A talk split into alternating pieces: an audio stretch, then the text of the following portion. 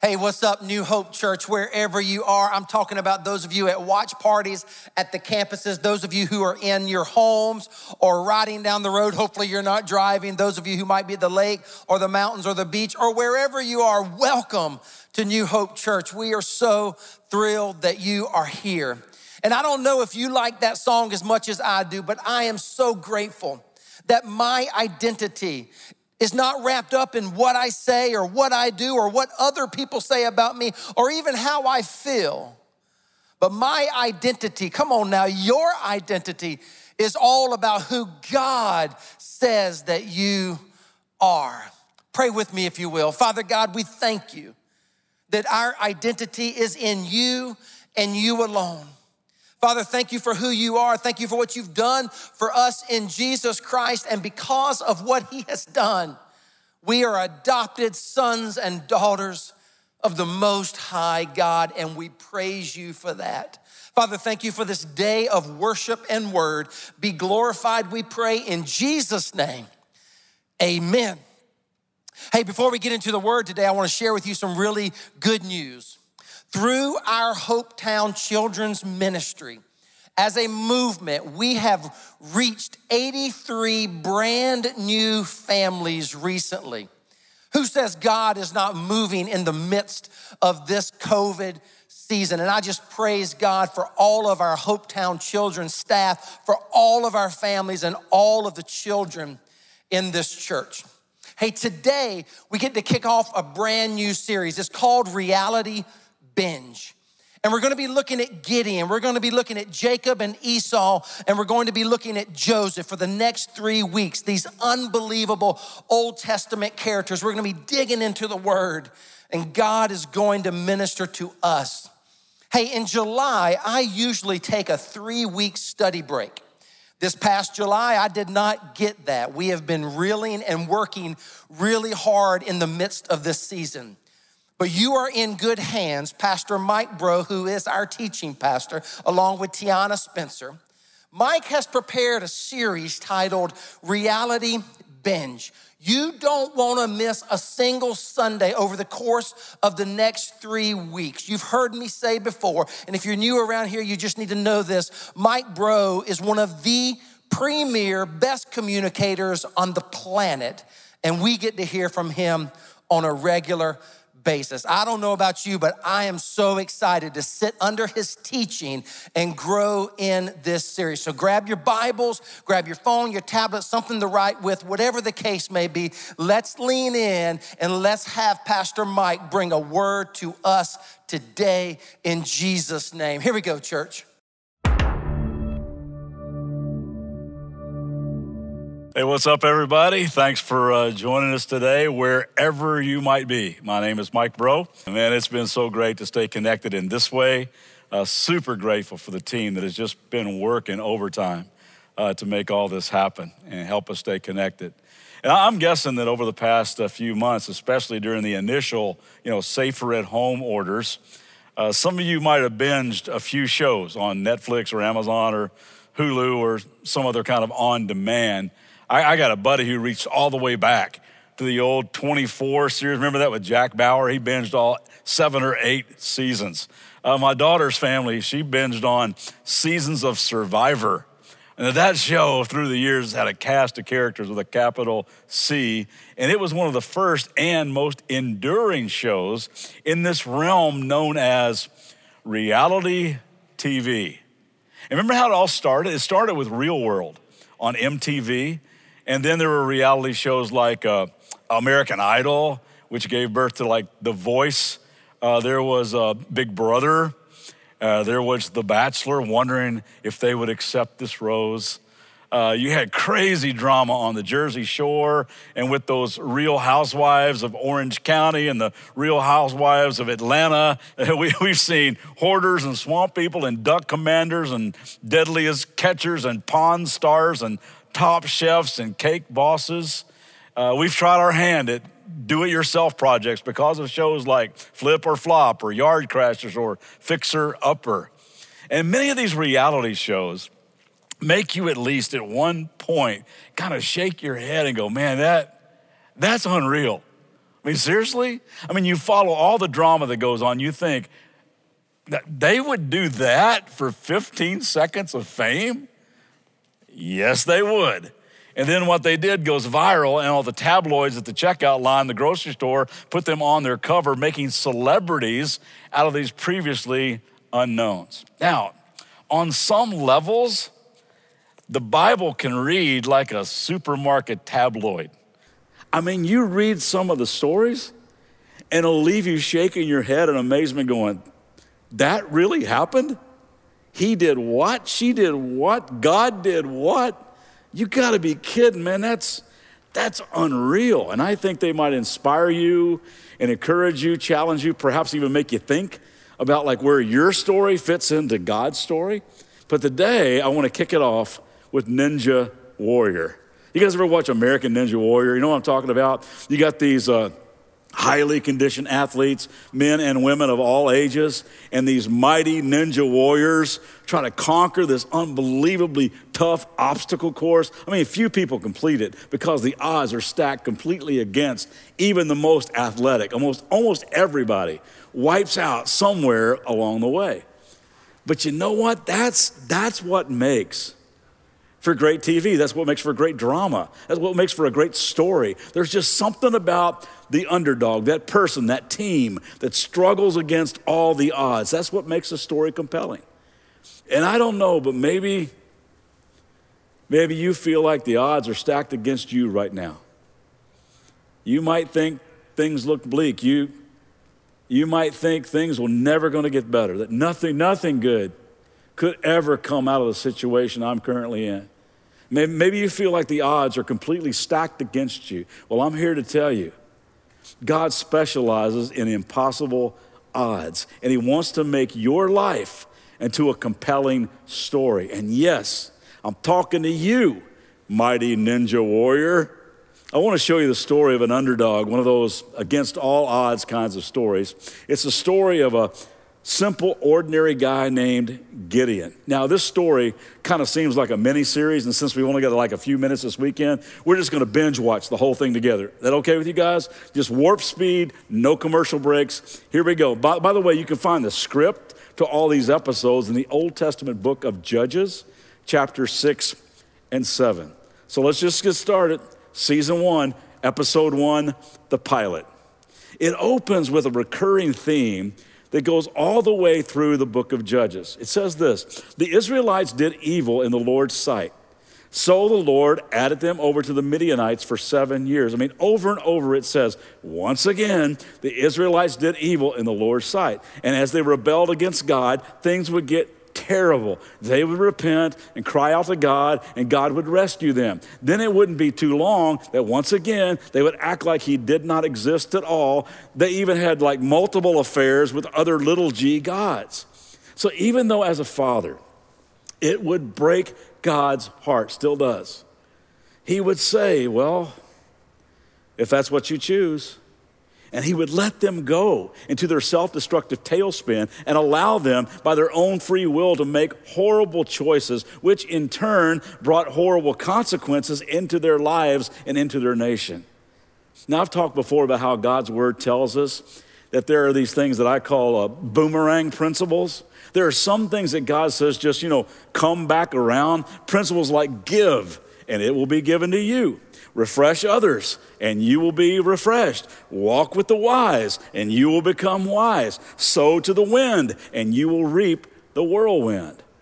You see, a loving God created you and me with the gift of free will because love without a choice really wouldn't be love, right? And how you and I exercise that free will really matters. It brings consequences, good or bad.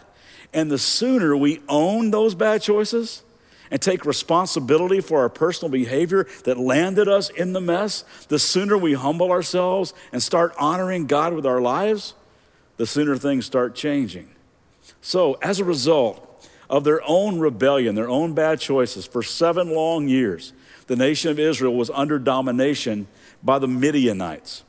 Their invasion was so massive and so overpowering that God's people had literally gone underground They were living in caves and canyons and mountain strongholds just to survive. The Midianites destroyed their crops, they took all their livestock, brought them to the absolute brink of starvation, and they finally got so miserable, so desperate that it says, Then the Israelites cried out to the Lord for help.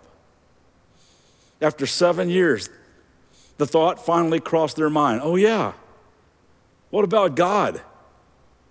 Now, listen, God should never be reduced to just a last resort, to like a 911 dispatcher or one of those, in case of emergency, break glass superhero that swoops in when you and I send up, you know, like the bat signal. No, God longs to be an intimate friend, a father, a daddy, someone with whom we do life with every day. However, when we do reach that point of desperation, when we do finally cry out and turn toward God, even though we might not have thought about Him in more than seven years, He's been thinking about us every second of every day, and He hears and He responds. He loves us so much that He even sees beyond our rebellion, beyond our disobedience, beyond the distance and disregard. He doesn't even bring up all the horrible things we might have said or thought about Him. He doesn't say, Are you kidding me? You? You, after all you've done, fat chance of me ever helping you. No, when we genuinely and humbly cry out, He hears and responds. You may not immediately see what He's doing, but He starts to go to work in the dark. Well, through the prophet, God reminds the people of his powerfully impressive and faithful track record. He tells them, Listen, remember, I brought you out of slavery in Egypt. Remember the, the whole Red Sea parting? Remember the manna from heaven, the pillar of fire, the water from a rock? Remember crossing the Jordan on dry ground? Remember all the incredible conquest under Joshua where I drove out your enemies and gave you the land that I promised to you? Remember all that? And do you remember that I told you not to worship all these little g gods of your enemies? That they would lead you down some dark roads. But you didn't listen. You ignored me. And honestly, that's why you're in the mess you're in. Nevertheless, I still love you. And I hear your cries. And I'm about to move. That's how episode one ends. Okay? Episode two, the visitor. Look what it says in Judges 6. The angel of the Lord came and sat down under the oak in Oprah. That girl is everywhere. Just, just kidding. That belonged to Joash, the, the, eh, what, whoever he is, where his son Gideon was threshing wheat in a wine press to keep it from the Midianites. When the angel of the Lord appeared to Gideon, he said, The Lord is with you. Check this out, mighty warrior. Well, Gideon starts looking around. He says to the visitor, Excuse, excuse me, mighty warrior. you talking to me? Man, you got the wrong guy. Can't you see I'm just a simple farmer? I'm a grain thresher, mighty warrior. I believe you must have me confused with somebody else. And you know what? We all hear other voices telling us about who we are voices from the past, voices that we live around, work with, go to school with, telling us that we're worthless, stupid, ugly, inadequate, flawed. And you know what? We believe them. And then when God shows up and tells us who we really are, we say, You talking to me? Oh, no, you must have the wrong guy. You get the wrong girl. You, you must have me confused with somebody else because I'm unlovable. I'm unstable. I'm an addict. I'm too fat. I'm too slow. I'm, excuse me, did you, did you say loved?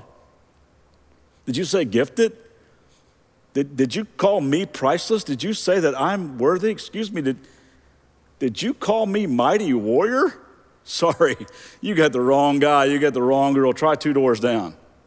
But, gang, that's the way God sees you as a hero, as a mighty warrior. And yeah, I'm talking to you.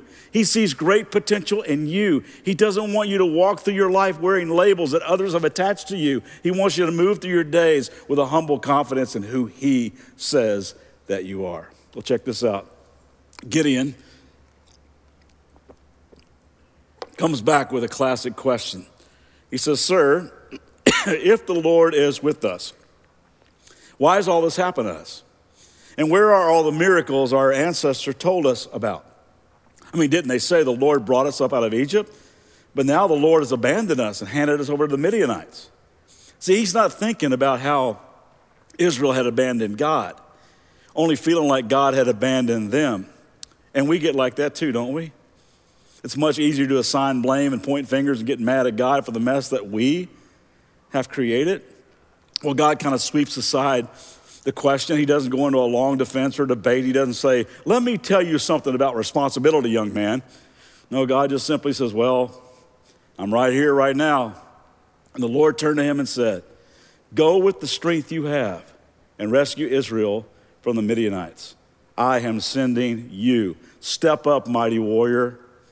I have heard the cries, and I'm about to move, and I'm going to move through you. And you know what?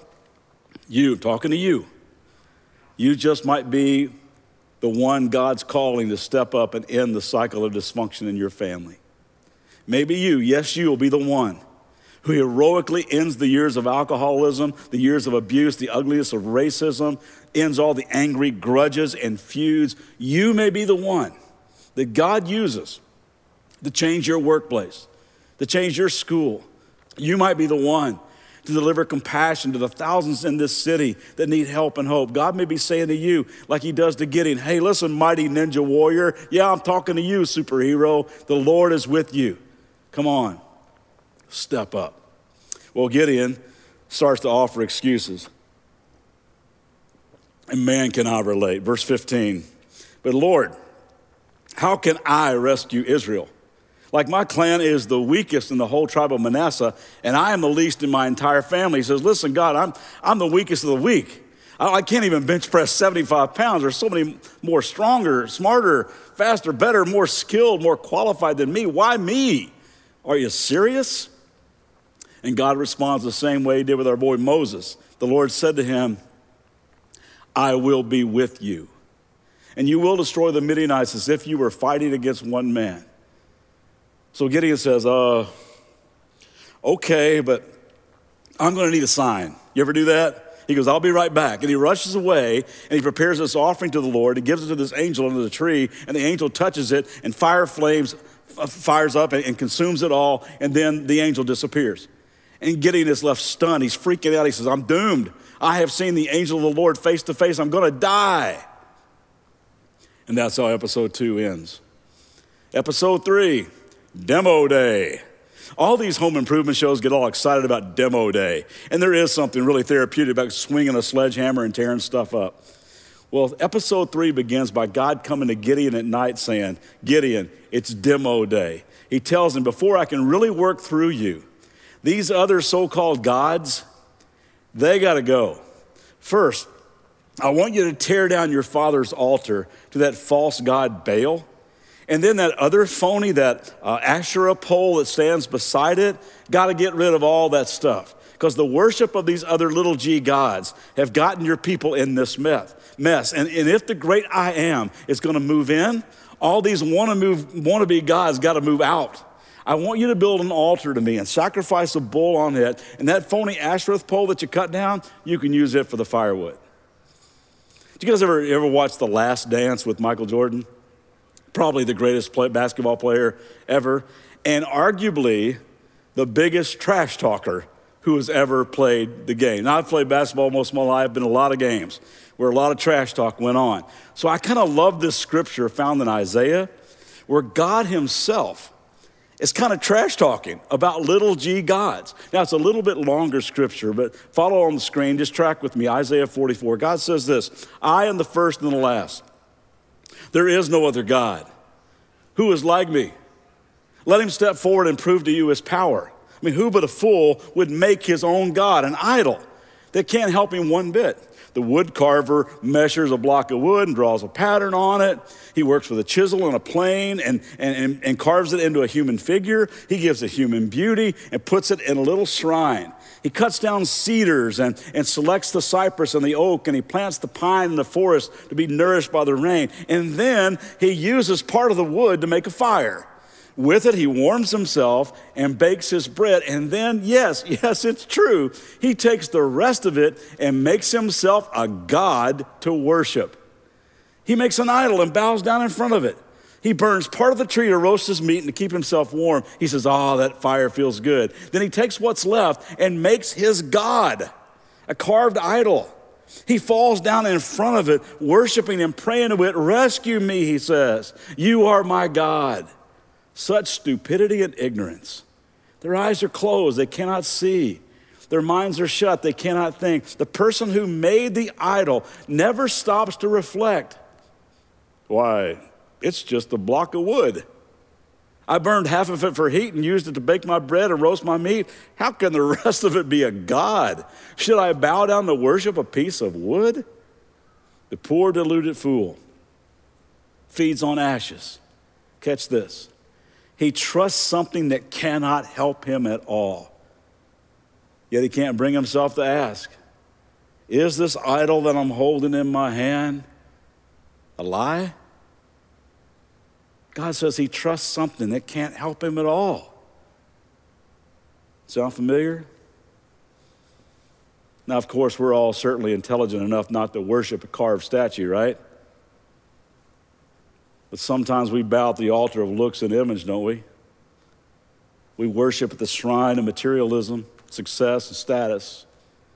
We give our energy and devotion to shallow, self seeking relationships and self gratification, never stopping to think isn't this idol just a piece of paper? Isn't this God just a piece of reflective glass? Isn't this God just a piece of metal and rubber? Isn't this deity just a, just a piece of wood and stucco and shingles? Am I bowing before something It's just a lie? Because the truth is, this God can't rescue me. This God can't save me, love me, create me, or recreate me. This God can't sweep away my failures. This God can't give me a bigger purpose. It can't give me eternal life. Oh, it promised me, promised me all that and more, but it's just a huge lie. You see, if you and I chase all the stuff of this life, making them into little g gods, we miss out on knowing and experiencing the true and living God of unfailing love and mercy. The God who created you and me wants to walk with us every day and satisfy our soul in its deepest place. It's pretty cool. I was working on this part of the passage when my phone rang and had a buddy calling me who was 11 days sober when he called me so much stuff in his life. And he, he wouldn't mind me telling you this at all. He's such a great, humble guy with a huge and generous heart. But he has been deep in uh, alcohol and drugs and material stuff and porn and jail time. I mean, you name it. But he knows that God's been pursuing him his entire life. He knows that God loves him and really wants, he really wants to walk with God. He really wants to walk free. So he starts telling me about some stuff he had just gotten rid of. Said he boxed it all up and threw it into a dumpster, just wanted me to know. And I told him, I said, listen, dude, I'm, I'm reading this story about Gideon. This is so cool. You see how you are finally tearing down all those false gods? How you're cleaning house, you're saying it's demo day, and you're giving the true and living God a chance to move into your life, and He is moving. Like my friend is learning, like Gideon learned, like I am learning. If we pursue any other image than the image of God, then we end up empty and frustrated, and we rob God of an opportunity to set us free. We have this merciful, loving God who wants to rescue us, and He actually can. So Gideon takes a deep breath and he says, Okay, it's demo day. And because he was afraid of his family and all the people in the town, he goes and he does it in the middle of the night.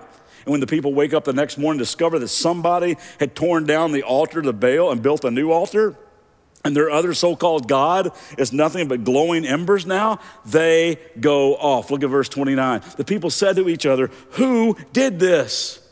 And after asking around and making a careful search, they learned that it was Gideon, the son of Joash. So they show up at Joash's house and say, Bring out your boy.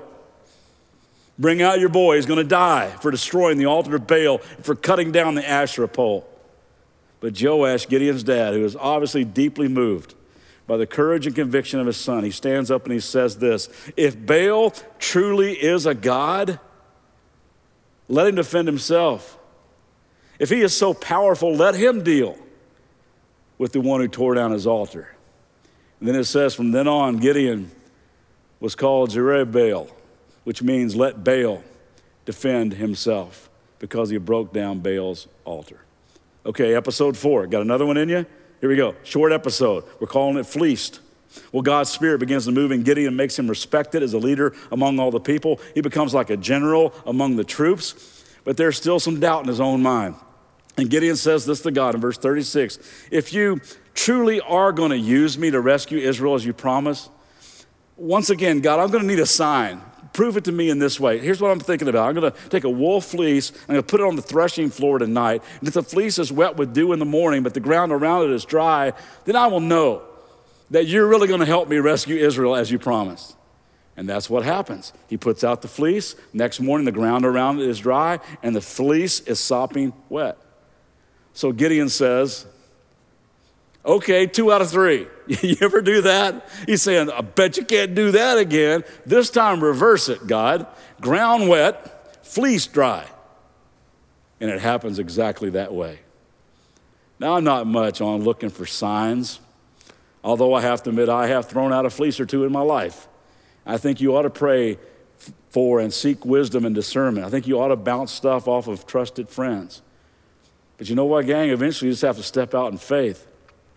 We talked about this a few weeks ago as faith is walking to the edge of all the knowledge you have and taking one more step. Trust, trust means moving into the unknown, the undefined. It's stepping through an open door into the reliability of a loving God that you know is moving on the other side. And the times in my life where I sensed that God was calling me to leave what was nailed down and predictable and comfortable and step out into the unknown, those were the times where I felt fully alive. Episode five Braveheart. This episode opens by Gideon getting his ragtag remnant of an army together. We're talking skinny, hungry, cave dwelling guys with inferior strength, inferior training, inferior weapons. Not a chance of defeating the mighty Midianites. Kind of makes me think of that scene. Remember the movie Braveheart, where on one side you got this sophisticated military power with skilled archers, and they got catapults and thousands of horses, and they're all wearing matching uniforms. And then you got these farmers, these Scottish farmers with pitchforks and axes and shovels, and their faces are all painted blue and they're wearing wool plaid skirts. I bet Gideon looked around and he had one of those, wow, this is my dream team moments. We're going to get smashed. But God takes a look at Gideon's mighty fighting man. He says, Gideon, you know what? You have too many warriors with you. Gideon says, Excuse me, too many? Are you kidding me, God? Look at them. Lord, we're going to get creamed the way it is. Too many? And God comes back with, No, I'm not kidding. Here's the deal even though the odds are stacked against you, your guys are going to win. They're going to win. And when they win, you know what they'll do? They'll start boasting about how they pulled the greatest upset of the century. They're going to be signing autographs. They're going to go on, go on talk shows and ESPN and trying to get endorsement deals. They'll be telling their grandkids, oh, you should have seen us. We were awesome. No one thought we could do it. But through our own strength and skill and craftiness, we sent those armies running. So, Gideon, I want to remove that temptation. I want to show all of Israel that they cannot do this on their own, that they need me. So I want you to give your guys permission to leave if they want. Tell the 33,000 that you have with you, listen, if you're not up for this, it's okay. You can leave. You won't be embarrassed. You can leave right now. So Gideon gives them permission to leave if they want to. And guess what? 22,000 of them go home. Now the odds are really stacked against them. Only about 11,000 to go up against the hundreds of thousands of the great military power of the region. And Gideon's thinking, What are you doing to me, God? And God says, Yeah, that's still too many. Okay, mighty warrior, here's, here's what we're going to do. I want you to bring your guys down to the water and tell them to get a drink, and watch how they do it. Then divide them up into the men who fall on their face and they drink water like a thirsty dog, and the ones who kneel down and cup water with their hands so that they can drink and keep watch at the same time. Those are the men you take with you into battle. Well, Gideon does that, and guess what? Over 10,000 of them get down and lap water like a thirsty dog. And now the number is reduced to 300. Verse 7, Judges chapter 7. The Lord told Gideon, Now we're getting there. With these 300 men, I will rescue you and give you victory over the Midianites. Send all the others home. So Gideon collected the provisions and ram's horns of the other warriors and sent them home, but he kept the 300 men with them. And now the exciting final episode. The Midian camp was in the valley just below Gideon. And God tells him, I have given you victory over them. But if you need some reassurance, I want you to sneak down there and listen to what some of them are talking about. So Gideon grabs another guy and they sneak down to the edge of the valley. There are so many people, soldiers from other evil alliances, such as the Amalekites, and now join this vast army. Scripture says they look like a swarm of locusts, too many to count. And remember, Gideon's got 300 ill equipped men. He's got to be getting sick to his stomach, thinking, oh man, this is so much worse than I ever dreamed. But check this out, verse 13. Gideon crept up just as a man was telling his companion about a dream. And the man said, I had this dream, and in my dream, a loaf of barley bread came tumbling down into the Midianite camp. It hit a tent, turned it over, and knocked it flat.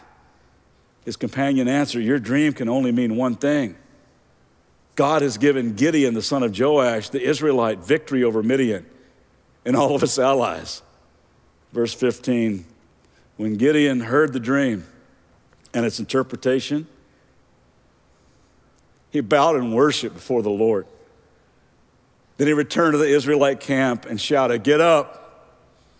Get up! The Lord has given you victory over the Midianite hordes. It's on.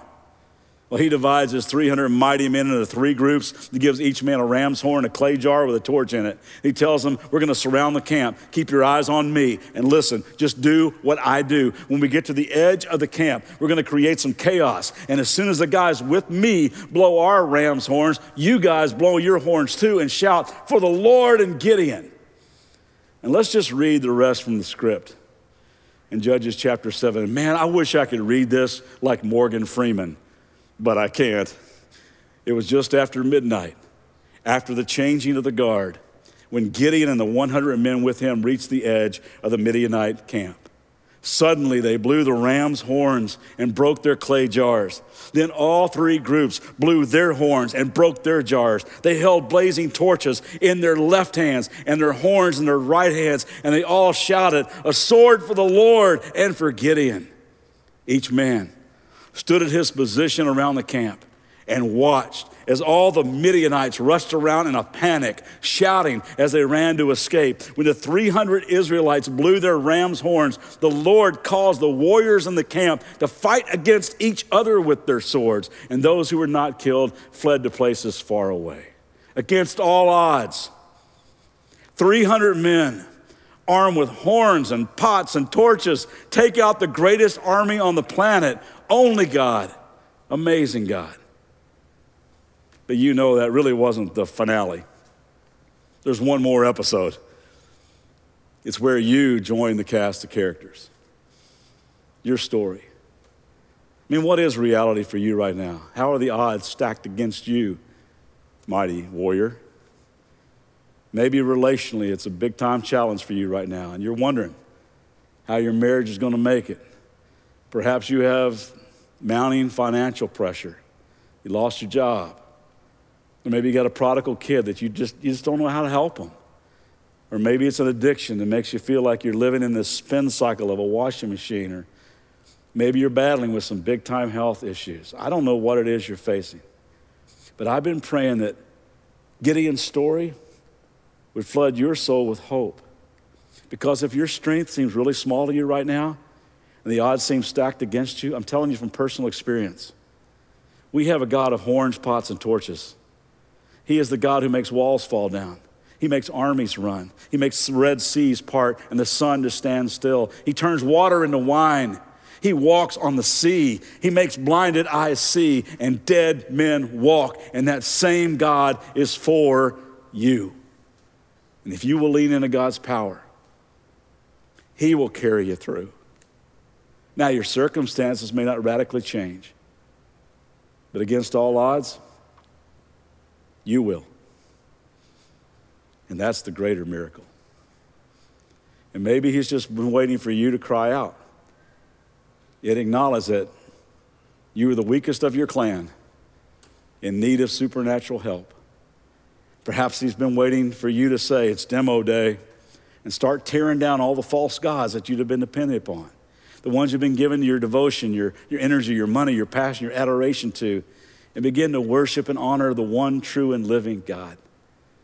Maybe He's calling you to step up and take a risk and walk by faith. And you do that, and He will not only help you start walking freer than you've ever walked in your life, He will use you to accomplish amazing things, write you into a better story, one that will make people stand back and say, That's unreal. Only God could pull that off. Let's pray together. Father, I think right now of the things that are going on in our world and our country, and how we need some people that will just stand up and be mighty warriors for you, people that will humble themselves and just love. Love like never before. And God, it seems like the odds are stacked against us and that things might never ever change, but God, we know that's, that's not impossible with you. Pray that you would move through us, move through our, our lives that people would see in us that we have been changed by the God of unfailing love. God, I thank you that when the odds are stacked against you, that's when you do some of your best work. So, Father, we ask you to use us, help us to step up with courage and respond to all the chaos that's going on in our world with, with, with love and to serve people and let people see that there is a God that can rescue, a God that can change. And I pray all this in the name of Jesus. Amen.